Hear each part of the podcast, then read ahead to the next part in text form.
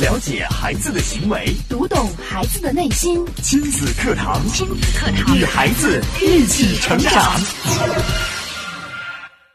教育的最终目的不是传授已有的东西，而是要把人的创造能量诱导出来，将生命感、价值感唤醒，多给孩子一份肯定，多给孩子一次鼓励，让我们的信任填满孩子的内心，他们才会有无穷的能量去支持他们实现自己的梦想。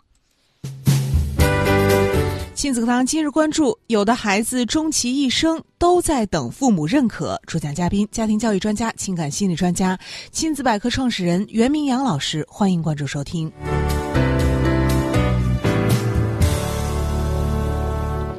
我是主持人潇潇，我们有请今天的嘉宾袁明阳老师。明阳老师好。大家好，听众朋友大家好。嗯，今天呢，明阳老师给我们说到的话题啊，就是孩子在等父母认可。对孩子等父母认可这件事，嗯，可能在生活当中，很多父母会觉得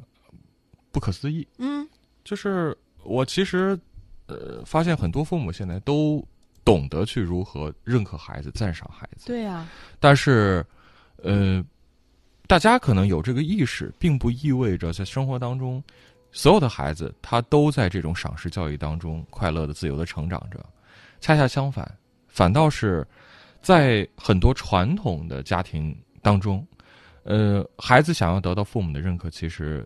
简直比登天还难。对甚至是对于孩子的一生来讲，都是一个挥之不去的阴影。嗯，而且有很多的父母呢，他其实呃内心也挺爱孩子的，也觉得孩子嗯有很多不错的地方，但是他就是可能嗯觉得如果我一直去这个表扬孩子啊或者怎么样，可能也没什么意义，会不会让他更骄傲？所以、呃就是故意刻意压抑自己的认可，不这样去做。对，潇潇说的这其实是很多呃父母的一种心态啊，嗯就是我们从小接受到的教育是什么？我们接受到的教育是，这个骄傲使人退步，对，谦虚才能让人进步。是的，所以，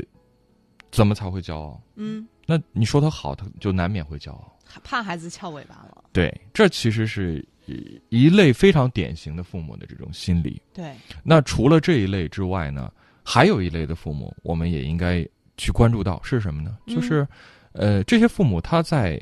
呃旁人面前可能夸自己的孩子没问题，对，但是一面对自己的孩子，这个夸奖的话，他其实是说不出口的。哦，就是呃，当着孩子面儿，他是不想说呢，还是说呃，就是不知道该怎么说？嗯，可能更多的是不知道如何张口，哦，或者说我们其实已经习惯了对孩子这种批评啊、打压呀。嗯，你内心里希望孩子啊，你希望能够多肯定孩子、赞赏孩子，但是，呃，话到嘴边好像不知道该怎么说，嗯说不出来。说不出来，就是明明你是爱他的，你说出来的都是恨。嗯。 就但这样的一份感觉传递给孩子之后，嗯、那我们内心的这份爱或者是赞赏，孩子感觉不到啊。当然是感受不到的。嗯我们总是认为想当然的认为孩子长大了总会明白我们所谓的良苦用心。苦心，嗯、对，可是我们想过没有，孩子的年龄虽然在增长，嗯，他可能在生理年龄上是已经长大了，对，但是童年缺失的那份肯定。嗯父母的那份支持、赞许，呃，会像一个黑洞一样，嗯孩子终其一生都在等那句肯定，嗯，而得不到。对，那这样的孩子，即使长大成人，他也会由于内心里这份亏欠，是，导致他内心里的。呃，这个巨大的黑洞没有办法填平，嗯，呃，甚至说影响到孩子他事业的成功、人哦生的幸福。就是明阳老师，你说的这些负面的影响，我们家长想不到，我们觉得没夸也就没夸了，至于吗？还有巨大的黑洞都填不平。对啊呀、他长大总会懂事的。对很多家呀长会认为是这样，嗯是，但是呃，就像我们呃之前在节目中我也曾经讲过说，我就接到过很多的这个案例是什么，就是呃，他明明知道父母很爱自己，嗯，但是长大之后他自己在内心里却没有办法，没有办法和父母亲近，嗯就总觉得是隔着一层什么。嗯，为什么？道理他当然懂啊，他知道这是自己的亲生父母，对也知道自己的父母其实是爱自己的。对，但是就是由于从小父母对自己的这种苛刻、严厉，嗯让他跟父母之间这种亲密感，确实，就是我理理所当然，我认为我应该孝敬我的父母，嗯但是我不知道该如何去孝敬。我特别想跟爸爸妈妈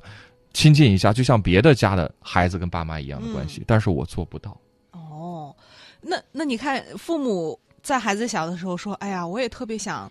赞赏一下，夸呃夸奖一下我的孩子。”不知道怎么做，做不到。那长大了之后，嗯孩子也会有同样的心理感受给到父母。因为他从来没有得到过赞赏，嗯所以他也不知道该如何用好的方式去和父母相处。对，所以这就是所谓家庭文化的传承。嗯所以我们说文化的传承，那这个文化到底是好的家庭文化还是不好的家庭文化？嗯那这其实就要看我们的父母是怎么去做的。说了这么多，大家可能会觉得好像稍微有一点这个理论层面呀、对，我们不妨跟大家讲一个比较现实的故事。嗯好。这这是一个什么样的故事呢？我们都知道这个啊郭德纲，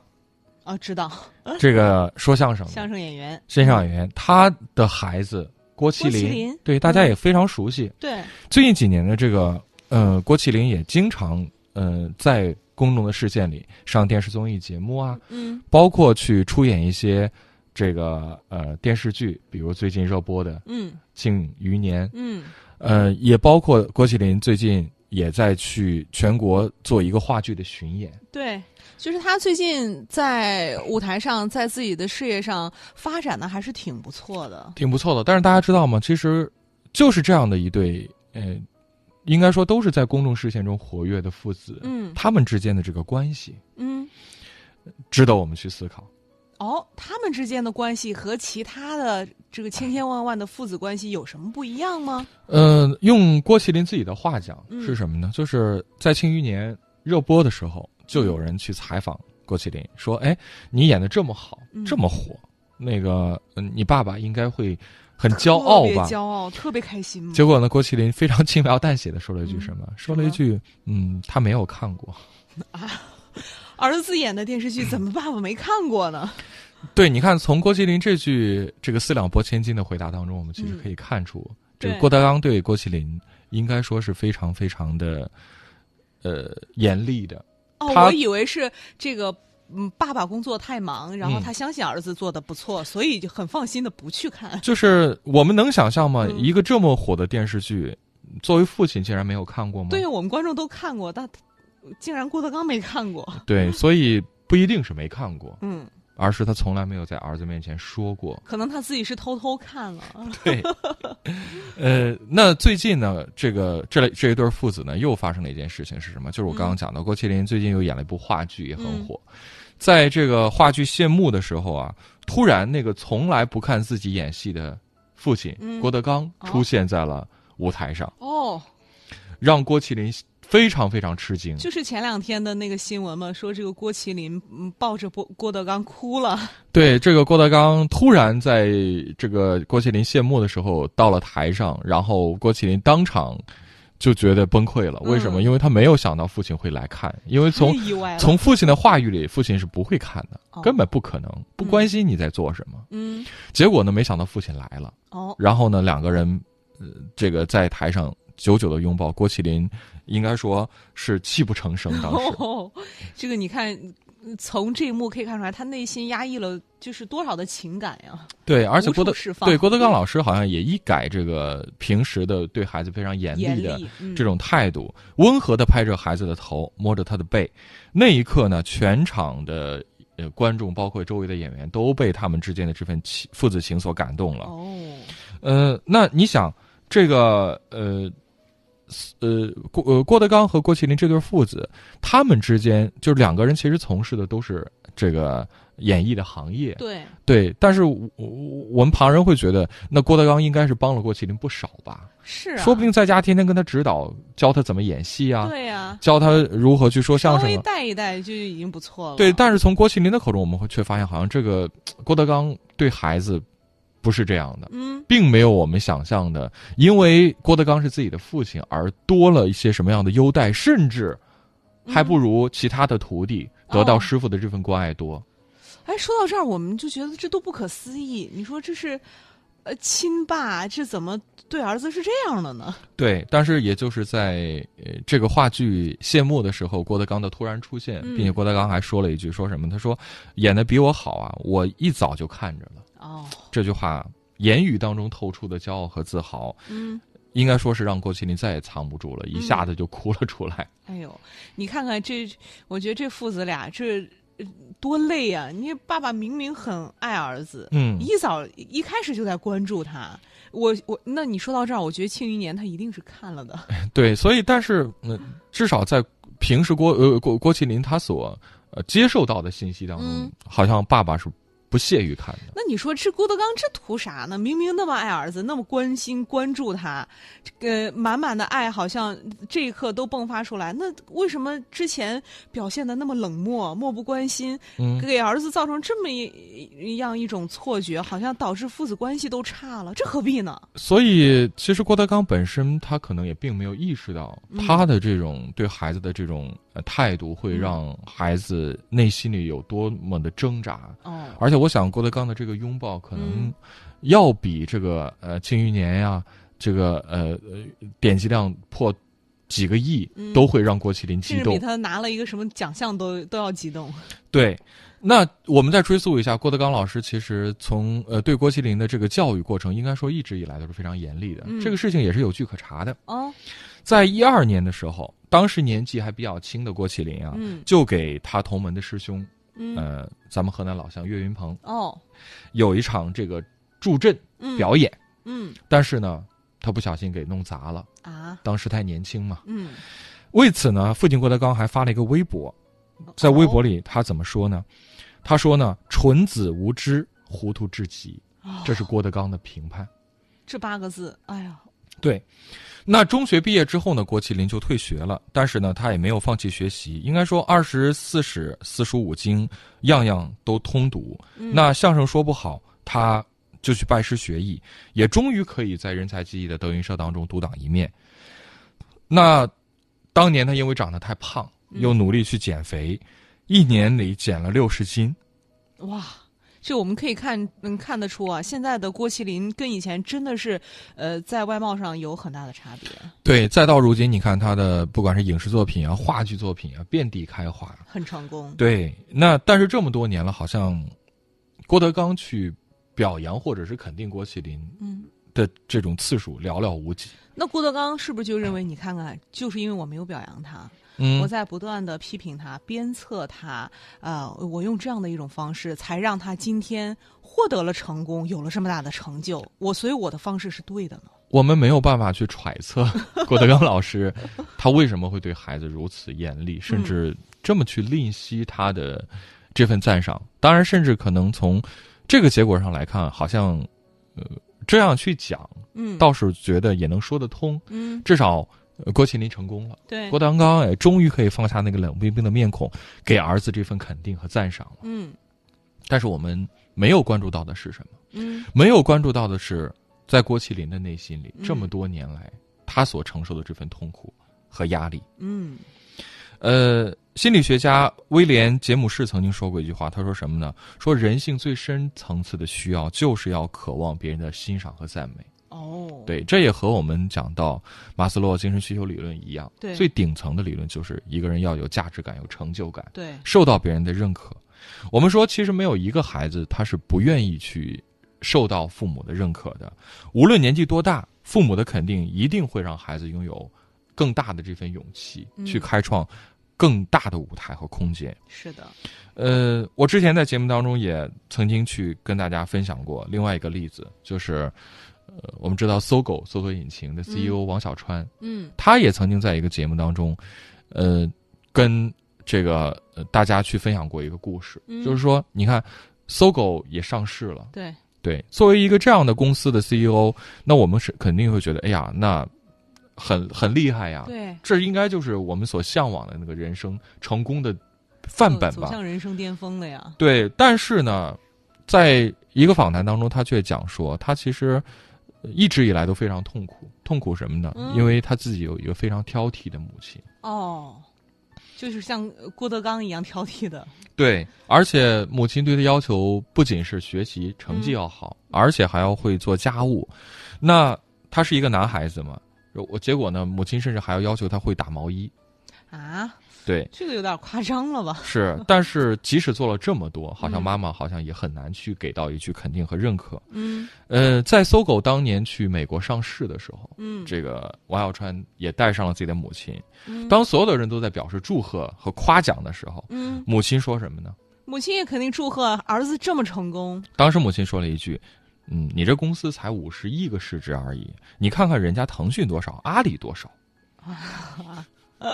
这是泼冷水专业户啊！”对，当时这句话应该说是给郭小川是从头淋到脚湿透了。嗯对，把他的心浇得透心而凉。你想想看，一个靠自己的努力混得风生水起的人物，一个在别人眼中应该说都是成功典范的人物，我觉得他随便换一个人，如果你你一个人有这样的儿子，那妈妈肯定都开心的不得了了。对，但是在母亲眼里，好像他还是觉得自己是一个一无是处的人。对，所以你看，我们想想看，这种根深蒂固的价值观对孩子、对一个人，嗯他会有多大的影响？王小川已经是个成年人了，甚至我们都认为他是一个非常优秀的、成功的企业家。对，可是，由于母亲对他的这份教育，嗯对他内心里应该说是一直根植着这样的一个，呃，很难解开的心结。对，对，哪怕他自己的事业多么成功，他在内心里还是有一种焦虑。嗯什么焦虑感呢？嗯就是如果我不优秀，那我就完蛋了。哦我必须优秀，而且我现在做的还不够，嗯远远不够。就是他永远没有办法去认可自己，对自己感到满意。对，这其实是一种什么感觉？患得患失嘛，嗯就是即使我们认为他已经很成功，但他内心里并不快乐，他很忐忑，嗯他觉得自己做的还不够好，哦，他没有办法去坦然的接受自己的成功，嗯，享受不了那种成功的喜悦。是的，对，而这其实就是他母亲亲手种下的因。嗯其实很多人，就像刚刚逍遥讲到，包括郭当老师，他是不是也是希望通过自己的严厉，对可以培养出孩子坚韧的性格？是的，我就不能表扬他，因为我要是表扬他了，他尾巴跳翘天上嗯去了，他还能好好进步吗？对啊，呃，但是大家知道吗？在孩子的眼里，哪怕全世界都可以打击你，嗯，但是最重要的嗯是？谁？我的爸爸妈妈对是不是愿意站在背后挺我？是的，这一点儿非常关键。嗯我们可能看到今天的郭麒麟，看到今天的王小川，会觉得，哎，你看他们的父母教育的方法没错儿啊，多成功，你看都成功了。嗯但是我们没有看到的是什么？没有看到的是，有千千万万个郭麒麟和王小川，因为他们严厉的父亲、严厉的母亲，从小一直不能给予他们那份肯定和赞赏和支持，他们早早的在人生的这场赛跑当中落后了。嗯甚至有些人因为承受不了这份打击，自暴自弃，甚至结束了自己的生命。对，就即使是郭麒麟，即使是郭小川，呃，王小川这么成功，那呃，就是我们看来他成功了，但是他们内心真正会感到快乐，感感到幸福，认可自己吗？对，其实这也是我们需要去思考的一个真正的问题，嗯就是我们培养孩子的目标一直讲说，呃，六个字、嗯，三个词嘛，就是成功、健康、幸福。对，那他们真能感受到幸福吗？是啊，对，这其实如果我们奋斗到了所有，我们呃身体是健康的，然后我们事业是成功的，但是嗯我们感觉不到幸福，有幸福感吗？对，那我想请问，这样的人生有什么意义？嗯，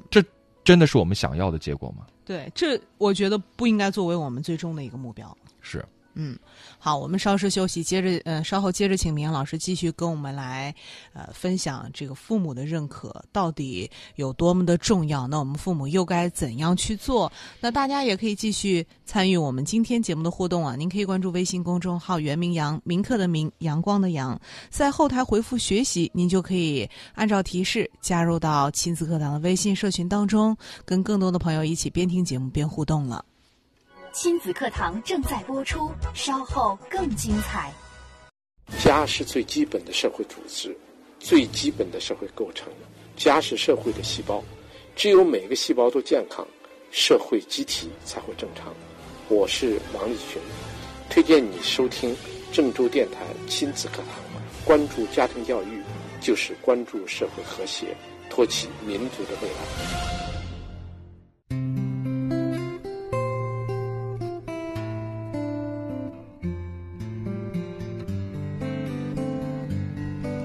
欢迎大家继续收听亲子课堂节目。今天我们请到了家庭教育专家、情感心理专家、亲子百科创始人袁明阳老师带给我们的话题：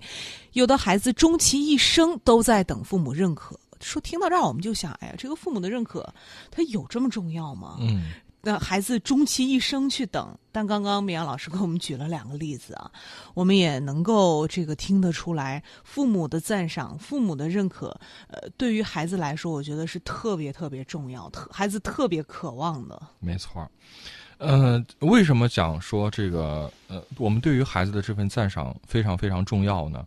呃，心理学博士林文采曾经就提出过一个概念，叫什么？叫心理营养。心理营养，对，心理营养是什么呢？它来源于别人的赞美、嗯肯定和认同，而且这个呃，林博士他认为心理营养和生理营养同样重要。哦，对，如果一个人没有足够的心理营养，他就不可能健康。嗯所以你看，我们说这个健康的概念，也不仅仅说是生理上的，身体心健理康上嗯也非常非常关键。是的，对，所以我们说，这个要让孩子实现这个成功、健康、幸福的目标，这个健康，嗯我们其实也要分开来看。对，有身体层面的，也有心理、精神层面的。对我们说，如果缺了心理的营养，缺了心理的健康，可能穷其一生，这个他都要去拼命的找回来。就像我们说，呃，这个原生家庭好的孩子，这个模式好的孩子，那他一生都会在被原生家庭所滋养；嗯，而这个原生家庭有问题的孩子，他终其一生都在去弥补对，原生家庭带来的这个缺憾。是的，对，这其实就非常的重要，打不开的心结嘛。嗯这个呃，教育家丽塔·皮尔逊在 TED 的演讲当中呢，也指出说，成功才是成功之母。哎，你看这句话，我们不都说这个失败是成功之母吗？，对，怎么说是成功才是成功之母呢？哦对啊这好像跟我们这句我们没听过。跟我们通常呃认为的不太一样。是，是，那我们看现在非常流行啊，国外包括这个赏识教育啊，嗯它其实一直是在让我们的父母去去有一个什么样的警醒，就是不要老打击孩子。嗯不打击孩子，呃，其实是因为什么？因为孩子在他幼小的时候，他的心智还不够成熟。嗯，那这个时候，孩子他所接触到的信息，他其实是没有办法去辨别真伪的。他其实是哦听不出来你在说这个孩子，你你一无是处，你太笨了。哦嗯其实你是想要激励他，他是理解不到这个层面的。嗯所以这个时候，激励肯定要比打压好。哦，对，呃，所以呢，作为父母，首先我还是希望我们的父母们要给孩子多一些鼓励，嗯少一些压抑。这个我们都知道，呃，咱们这个非常知名的这个呃呃游泳冠军傅园慧嗯，很有意思， 对，对，他就曾经在节目当中去分享过他和爸爸之间的一些趣事儿。嗯呃，在傅园慧刚进省队的时候，嗯有一天呢，傅爸爸去探望他，有一个队员过来看到傅爸爸来了，就告诉傅园慧说：“呃呃，跟傅园慧的爸爸说呀，这个傅园慧总说他是个天才嗯，啊、哪有人天天说自己是天才的？” 太自恋了吧？对，这个富爸一听很呃可呃乐了，呃认真的说呀，他说我女儿傅园慧真的是天才啊。嗯，这个从小到大傅园慧她的成长环境，其实我们看到在综艺节目当中，我们可以看到父女两个的关系非常非常的融洽。是的，对，我觉得他们两个不像是父亲和孩子， 是。然后呃我们可以看到这个富爸爸对女儿应该说是非常非常的疼爱，关非常宠爱。关心备至啊，嗯无论。傅园慧成绩怎么样？爸爸对孩子永远都是支持的。对，而且他还经常毫不吝啬的对女儿说：“呃，孩子，你是最棒的，嗯你就是最好的，相信你自己。嗯，这个在从小被富爸这种无处不在的赞赏所包围着的环境当中，即使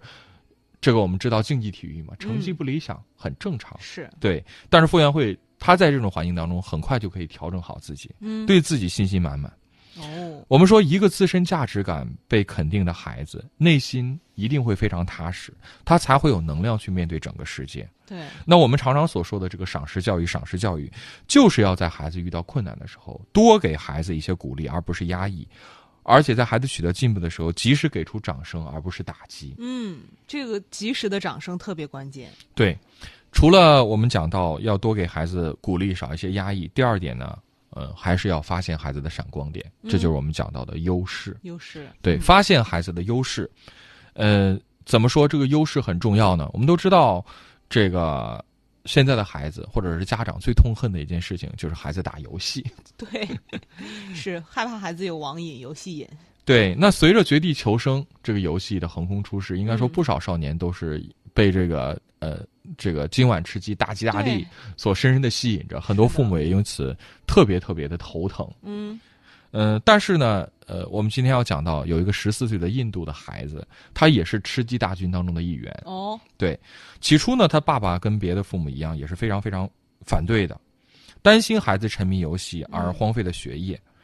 呃，但是他又转念一想，嗯说这个孩子在这个游戏当中，我们都知道主要是射击嘛，是吧？。对，这个既然有百步穿杨的射击技术，嗯那现实中的射击能力会不会也也不错呢？啊，于是呢，爸爸就把孩子带过去，参加了射击训练。哦，没想到游戏和现实一拍即合，孩子大展身手。哇，最后呢，这个孩子不仅在十呃这个呃气步枪中勇夺了银牌，还为印度夺取了奥运会的参赛名额。真是不可思议啊！能想象吗？想象不到，因为一个游戏，孩子参加奥运会了。 你看，从沉溺游戏的网瘾孩子、问题少年，到嗯为国争光的奥运选手，对，孩子的成功和父亲的引导是不是有非常大的关系？我觉得这爸爸引导的太成功了。是我们说我们要去发现孩子的特长，不要把孩子们堵在的的路全部给堵上，而是要告诉他他有哪些是别人没有的。嗯，呃，你看我我那么多人都喜欢玩吃鸡的游戏，但是又有谁哪个孩子的爸爸妈妈能够去发现孩子身上这份优势，甚至去培养孩子呢？对，没有，对太我少了。大多都是打击，孩子别玩了，哦对手机给没收了吧。是的，对我们说，父母要做的是什么，就是要发现孩子身上的闪光点嘛，嗯给孩子鼓励和肯定，再加以成功的呃正确的引导，让孩子将这个特点发扬光大。我们说。人他都不可能是十全十美的。嗯，我们说，如果我们总是在查漏补缺、查漏补缺，嗯孩子最终会变成一个碌碌无为的所谓的全能的、全面发展的人。嗯，但是，如果我们能够懂得教育的真谛是扬长避短，嗯，去发挥孩子的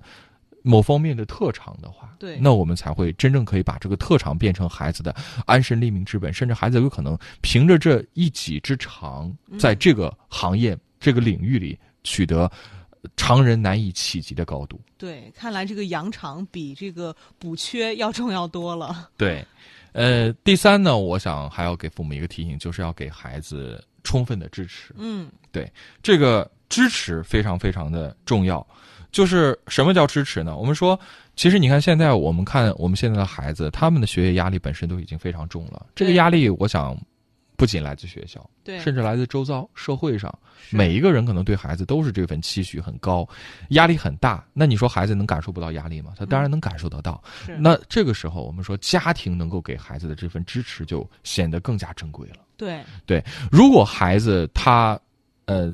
呃，受到了打击，他有了压力，嗯他没有任何出口，对那这个时候我们说压垮孩子的最后一根救命稻草都没了，那孩子有可能就会自暴自弃，甚至走上绝路。对但是如果家庭永远可以给孩子一个温馨的停靠的港湾，不管你嗯多累，不管你做了什么，不管你有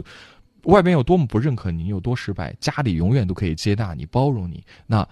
相信这个孩子，他永远都不会只贪恋于家里边这个温暖的小窝，对而是更加有勇气去外面去打拼，去迎接呃世界对他的那个风雨的洗礼。对，人在就是受到挫折、受伤的时候，他一定是需要支持的，而呃，来自家庭的这份支持其实是最重要的。是，有个作家也曾经在他的书里这样描述，他说什么呢？说被打击大的孩子，他不是更强大了，而是变得更硬了。哦，软则韧，硬亦折。对，对，对抗对抗这个纷繁世界的最大力量是来源于我们柔软和相信。我们说水泥地坚如磐石，但是小草也能长出来，这就是柔软的力量。嗯，对，所以呢，我们要多给孩子一些肯定，多给孩子一些鼓励，让我们的信任和支持填满孩子的内心，这样孩子才能够有能屈能伸的坚强和以柔克刚的力量。这样呢，他们才会有无穷的力量去支持他们实现自己内心的梦想，真正的实现我们所说让孩子成功、健康、幸福的目标。好，那看看时间，我们今天节目暂告一段落了。再次感谢明阳老师精彩的讲解，也感谢大家的收听和参与。明天上午的十点钟，亲子课堂和您不见不散。